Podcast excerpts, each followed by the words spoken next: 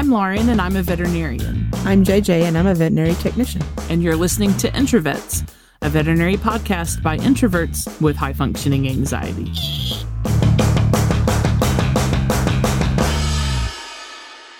Welcome to the first snack sized episode of season two of Introvets podcast. Woo-hoo. Today we have starting out a little bit more of a serious topic, but we felt that it was really important to address it on the podcast because of some recent events that have happened in the profession. Mm-hmm. So this is going to be somewhat of a mental health focused episode. Many of you know that in recent weeks we've lost four colleagues to suicide. And I know that's affected many of us very deeply. So we wanted to talk to you today and just remind everyone about the options that you have available if you're feeling like you're in a dark place and you need help. So we want to talk about how to get help when you need it. Absolutely. So the first thing I'll say is don't forget that Vets for Vets and Support for Support exists. So these are programs that are funded by the VIN Foundation and they're completely free for veterinarians and support staff. Vets for Vets is the veterinary organization, and Support for Support is for support staff members. And we'll put their contact information up on our social media and in the show notes for this episode. But those are completely free resources for you to use to reach out if you're struggling, if you're having an issue with a coworker, if you're having an issue in your private life, if you're having issues with ethical conflicts at work, any of those things, calling and speaking to someone on the helpline who can get you kind of hooked into the support groups that are available is going to be really helpful. And also, if you have someone that is either in the field, out of the field, anybody that you feel like you can talk to, the most important step is that you talk. Talk about it, um, get it out. If you feel comfortable talking to those type people, or if you need to talk to a therapist, they they are 100% trained to help you out. And if they feel like they can't, they can hook you up as well with somebody who can. As a kid, I started seeing therapists for a first time. so for me and in my family, it was just kind of a normal thing that you did. But uh, JJ, did when you started going to therapy, was it a kind of weird for you as an adult? Very much so, especially because I had kind of been brought up in a family that didn't really, I don't know, is lack of a better way of putting it, buy into therapy. Oh, okay. I did the um thing where I just thought that I could handle things on my own. And yeah. I realized quickly how wrong I was. So I kind of was thrown into a situation of you got to go and you got to go now. And I didn't know how really to pick one. So I hopped online and just tried to find somebody that took my insurance first and I didn't really know about looking into seeing what their specialties were. Mm-hmm. So I just kind of picked one that took my insurance and went. And I got some I got some benefit out of it, but it wasn't really a good fit. Yeah. I later after talking to several different people that uh have, you know, had more experience with getting help with therapy, um, got some recommendations and got a way better fit. So there's nothing wrong with going to different ones and trying out, see how it works. The therapist I see now is uh, extremely helpful. Um, yeah, the one I saw before wasn't awful. It was just not not really what I needed. And uh, that's from what I have heard from other people. That's fairly normal. Sometimes mm-hmm. it may take you a couple times to find that right fit. Definitely. I completely agree. Feeling nervous about going to therapy if if you haven't had that experience before is completely normal. Mm-hmm. Kind of shopping around for the right fit in therapy is super important and not something that you should feel weird about at all. If you have medical insurance that covers mental health care, certainly I think starting with contacting the insurance company to see who qualifies is the very valid step. That's what I did to find my therapist. And um, the one that I see now as an adult, it just so happens that fate kind of worked out and I ended up landing with someone who was a good fit from the start as an adult. But I have had therapists in the past that were not a good fit mm-hmm. for sure. So, um, you know, if you, if you do select a therapist and you're like, I'm not really feeling this, you know, don't give up, pick another one, go to another session, you know, see how different ones fit with you. And then also, and this is maybe kind of an advanced technique for people like us that are so nervous about confrontation. But if you ever are with a therapist and you feel like this is just not jiving, just say that. Mm-hmm. Hey, I just, you know, I'm wondering if if we're not the right fit. Here's the specific issues that I'm kind of seeing. And sometimes that'll open doors for you guys to talk about major important stuff that you need to work through. And sometimes they can actually make a recommendation of a therapist that does handle things the way that you would prefer.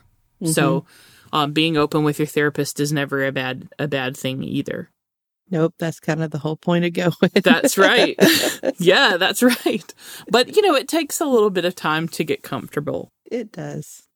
Over the past few months, I've been doing some research and I've become aware that there are a lot of different types of therapy that I had no idea even existed. Mm-hmm.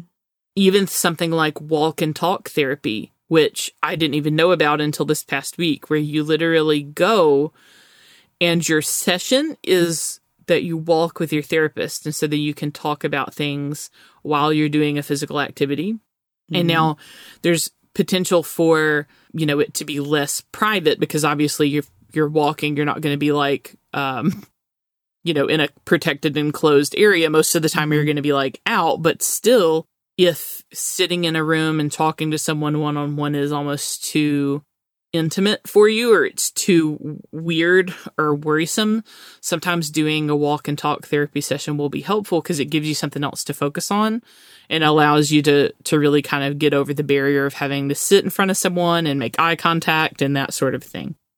Mm-hmm. So there's tons of different types of therapy.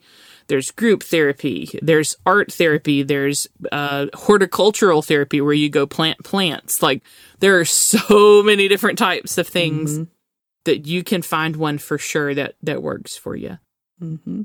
The one thing that I think is important for people to realize is when we're in a profession like veterinary medicine, we all experience many traumas like MINI, little ones, what therapists call lower T trauma, every day.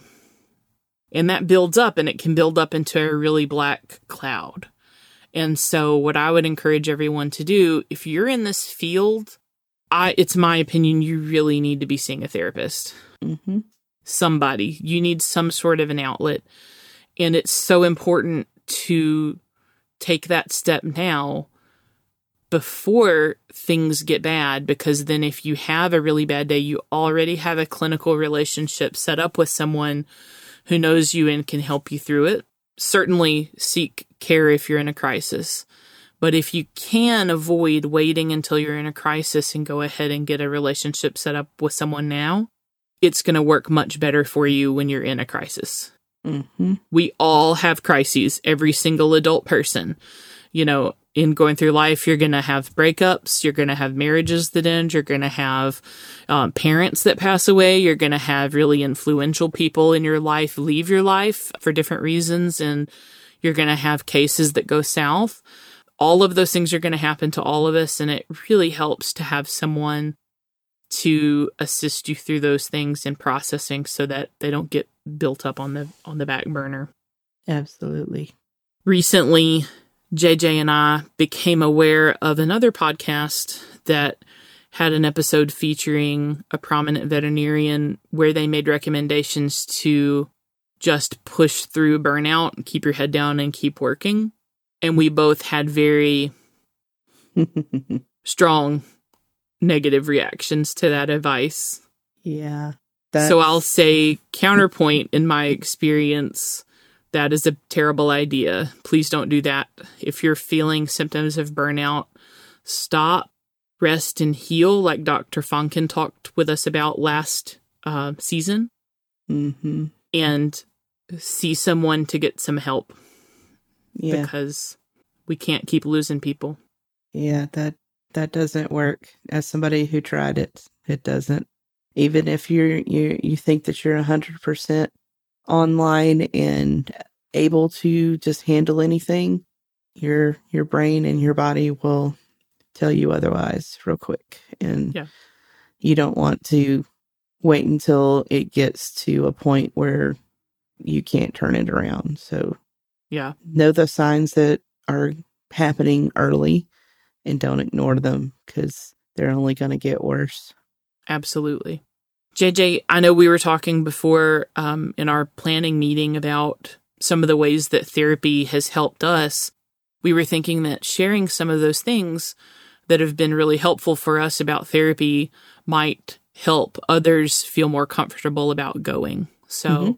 JJ, what's one thing that therapy has really helped you with?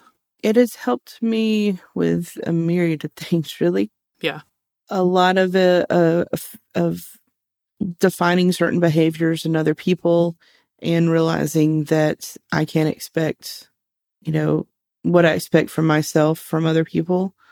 So that kind of helps me with my day to day.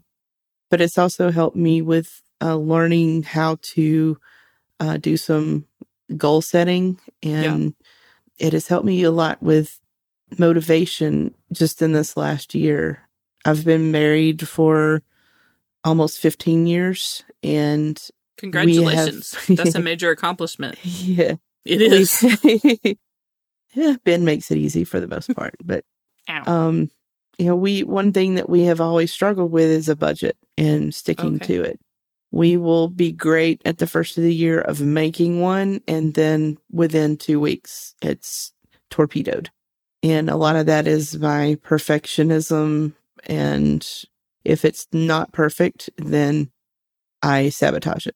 I don't know exactly what clicked this year, other than I felt way more motivated and way more ready to make some changes yeah. and more confident to make those changes. And I was, you know, I started talking about it toward the end of the year. And la- January, we on that that weekend of the the new year, we made a very extensive budget, made some changes to how we were doing a budget and adding savings into the mix. Great. And we were both really happy with what we came up with. And we're like, okay, now comes the sticking to it. And I mean, we're only in March, but this is the longest we've ever stuck to a budget before. That's awesome. And everything is going really well with it. So hopefully that continues. I mean, we've already had things come up like a door lock on my vehicle to quit working. Mm-hmm. But because we have been saving so far this year, it was no problem to just go and have it fixed. And, you know, that's something that we would be panic about before because we had no savings. Mm-hmm. So that's that's something that's been really nice. I think um, one of the main things that therapy has helped me with is boundary setting, mm-hmm. which I when I I've been seeing my current therapist for 5 years, which uh I was really shocked by. I did not think it had been that long, but um when I first started to see my current therapist, I had no boundaries with pretty much anyone. Mm-hmm. Um I did you know anything anyone asked of me, I did for them. You know, mm-hmm. and I went above and beyond 3000% every single time and um, the result of that was n- not me feeling good about myself or feeling healthy. The result was me feeling like a doormat. You mm-hmm. know, I felt very taken advantage of. And so, one of the main things that going to therapy has helped me with is recognizing that I get to decide what I'm going to do and just say that. I don't mm-hmm. feel comfortable with this, or no, that doesn't sound fun. I'm not going to do that and that it doesn't have to be some sort of huge deal. Uh, and when she told me originally that she felt that I had boundary issues, I actually got pretty offended. but then the more that I thought about it and, and looked inward, the more I, I realized, yeah, I have some pretty severe boundary issues. I was thinking of them as like ultimatums. Mm-hmm. And she's like, there's nothing wrong with ultimatums, actually. you you know, you just have been dealing with people that that that don't have that don't have trouble kind of crossing what normal people would consider as a line. And I'm like, oh, okay. so anyway, creating professional boundaries and personal boundaries has helped me a lot just be able to rest and feel feel good about myself. And then of course, when I have cases that don't go well or other things that are definitely going to happen in life occur, I feel like I can go, you know, into my therapy appointment and handle those constructively and things don't derail me like they used to. So mm-hmm. if, uh, you know, five years ago before I started seeing my therapist, or even just two or three years ago, say I made a mistake on a case or someone was upset with me, it would, it would probably keep me pretty depressed for a few days about it. Uh, but now I'm really able to bounce back pretty quickly. Like within a few hours, I'm back mm-hmm. to normal now.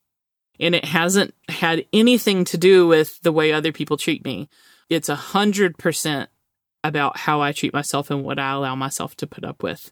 And so, so that's probably the biggest thing that's helped me. I like it. Yeah. So we'd really love it if everybody sought out a therapist, at least talk to some friends, at least look up some resources and have them available for when you're having a dark period of time. Mm-hmm. And don't be afraid to reach out for help because we care about you. Yes, we do. As far as other things, important announcements. We would like to encourage everyone to get vaccinated for COVID when you become eligible in your state or country. Mm-hmm. Here in Alabama, in the U.S., um, veterinarians and veterinary staff are currently eligible. Uh, actually, JJ and I have both been vaccinated, so we're very excited. Mm-hmm. JJ, how did your vaccination go? Did you have any symptoms or were you doing pretty good? Very little. Mm-hmm. Um, I had a little bit of arm soreness like the next day yeah. for half a day, and that was it. Mm-hmm. I didn't take any medication for anything. Like I said, by lunchtime the day after, the arm soreness was gone. And it was like, it was nowhere near like a tetanus shot level arm soreness. Yeah. It was just a little bit of soreness. I'm supposed to get my uh, second one next week. Yeah. So that's so exciting. I'm so excited. I am so ready. I yep. am so ready to do normal things, JJ. I'm so ready. I hear you. uh, I had my second shot. I had the Pfizer vaccination. Um, I had my second one a week ago today. Mm-hmm. No, a week ago yesterday. And with both vaccinations, I didn't have any significant symptoms. I had a little arm soreness. No big deal. I was able to go about my normal stuff. I was able to work normally. I didn't have to take any medication or anything like that. I, I mm-hmm. had a mm-hmm. really positive experience. We just want everyone to know that uh, if you're in Alabama and you've been waiting for time to get vaccinated and you are a veterinary employee, your time is now. It mm-hmm. is occurring right now. If you're in a different state or another country, get with your local officials to find out when you qualify and then get on a list. Yep. And if you have questions about the vaccine, uh, make sure you ask a medical professional. Yep. Yeah, I wouldn't get your information from Facebook. If you choose not to do the vaccine, you're well within your right for that. To each their own. Um, but if you're curious or you have questions about the vaccine, how it works, why it was, you know, so quickly available, any questions like that, I would encourage you to ask somebody in the medical field because those are the people that are educated. Those are the people that know about these things and they're going to give you the most accurate information. Well said, JJ. Ha. Public service announcement by JJ. uh, and then last, before we sign off for the first episode, we're going to go down a quick rundown of some of the topics that we have planned. We're going to have Dana the therapist back for mm-hmm. at least one episode to go over situations that we might commonly run into in veterinary medicine again. A couple of veterinary support staff members as well to address a couple of different issues that can crop up within the veterinary medical profession. We're going to have an episode about animal behavior. We're going to have an episode about um, leadership in veterinary medicine, entrepreneurship in veterinary medicine. We're going to have a neurologist and a surgeon come talk to us. Also, an oncologist is on the books to, to come chat with us. And of course, we also have the medical cases that always are interesting. So we should have a pretty exciting season lined up. One day we we totally should have a uh, podcast just about introvert issues and things like scheduling and going to a hair appointment. Because I mean, I would rather go for a scheduled root canal than have to go to a hair appointment. But I mean, you got to do it. So but you're saying because what, wait, why? because well, you have to talk to the hairdresser? Is that what it is? It's that, and most hairdresser environments is kind of you know, and they're they're made for this specific reason. They're like, you know, we're we're super cool. We're wearing all black. Our hair is like perfect. Our nails are perfect. Everything is like, you know, everybody there is pretty and everybody there is just like, you know, we're the cool kids and and they all they all know each other really well. Salon do you go to? I'll see them talking negative about another client or something, and then I'm just like, "Oh God, I can't go back here." It's it's a thing, and it's been a thing for a long time. But um, yeah, it's a like I said, we had we should have a whole episode on just dedicated to introvert follies because okay. Lord knows I got a lot. Some but, of that might be generalized anxiety disorder. Oh, I'm sure it is. I'm sure it is. But I'm terrible at small talk. And I always feel like, you know, going to the hair salon is the epitome of small talk. And it's just, I, I just would rather not. There's another example of how therapy has helped. She gave me the name of somebody that I can go to that might be a little bit more, you know, my cup of tea.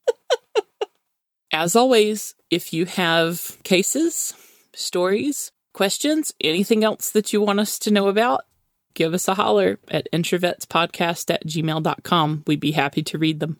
Yes, please. Um, you can also find us on Facebook and Instagram at introvets is the name. And don't forget to rate, review, and subscribe to the podcast. It really does help. And we'll see you next time. Bye-bye. Bye.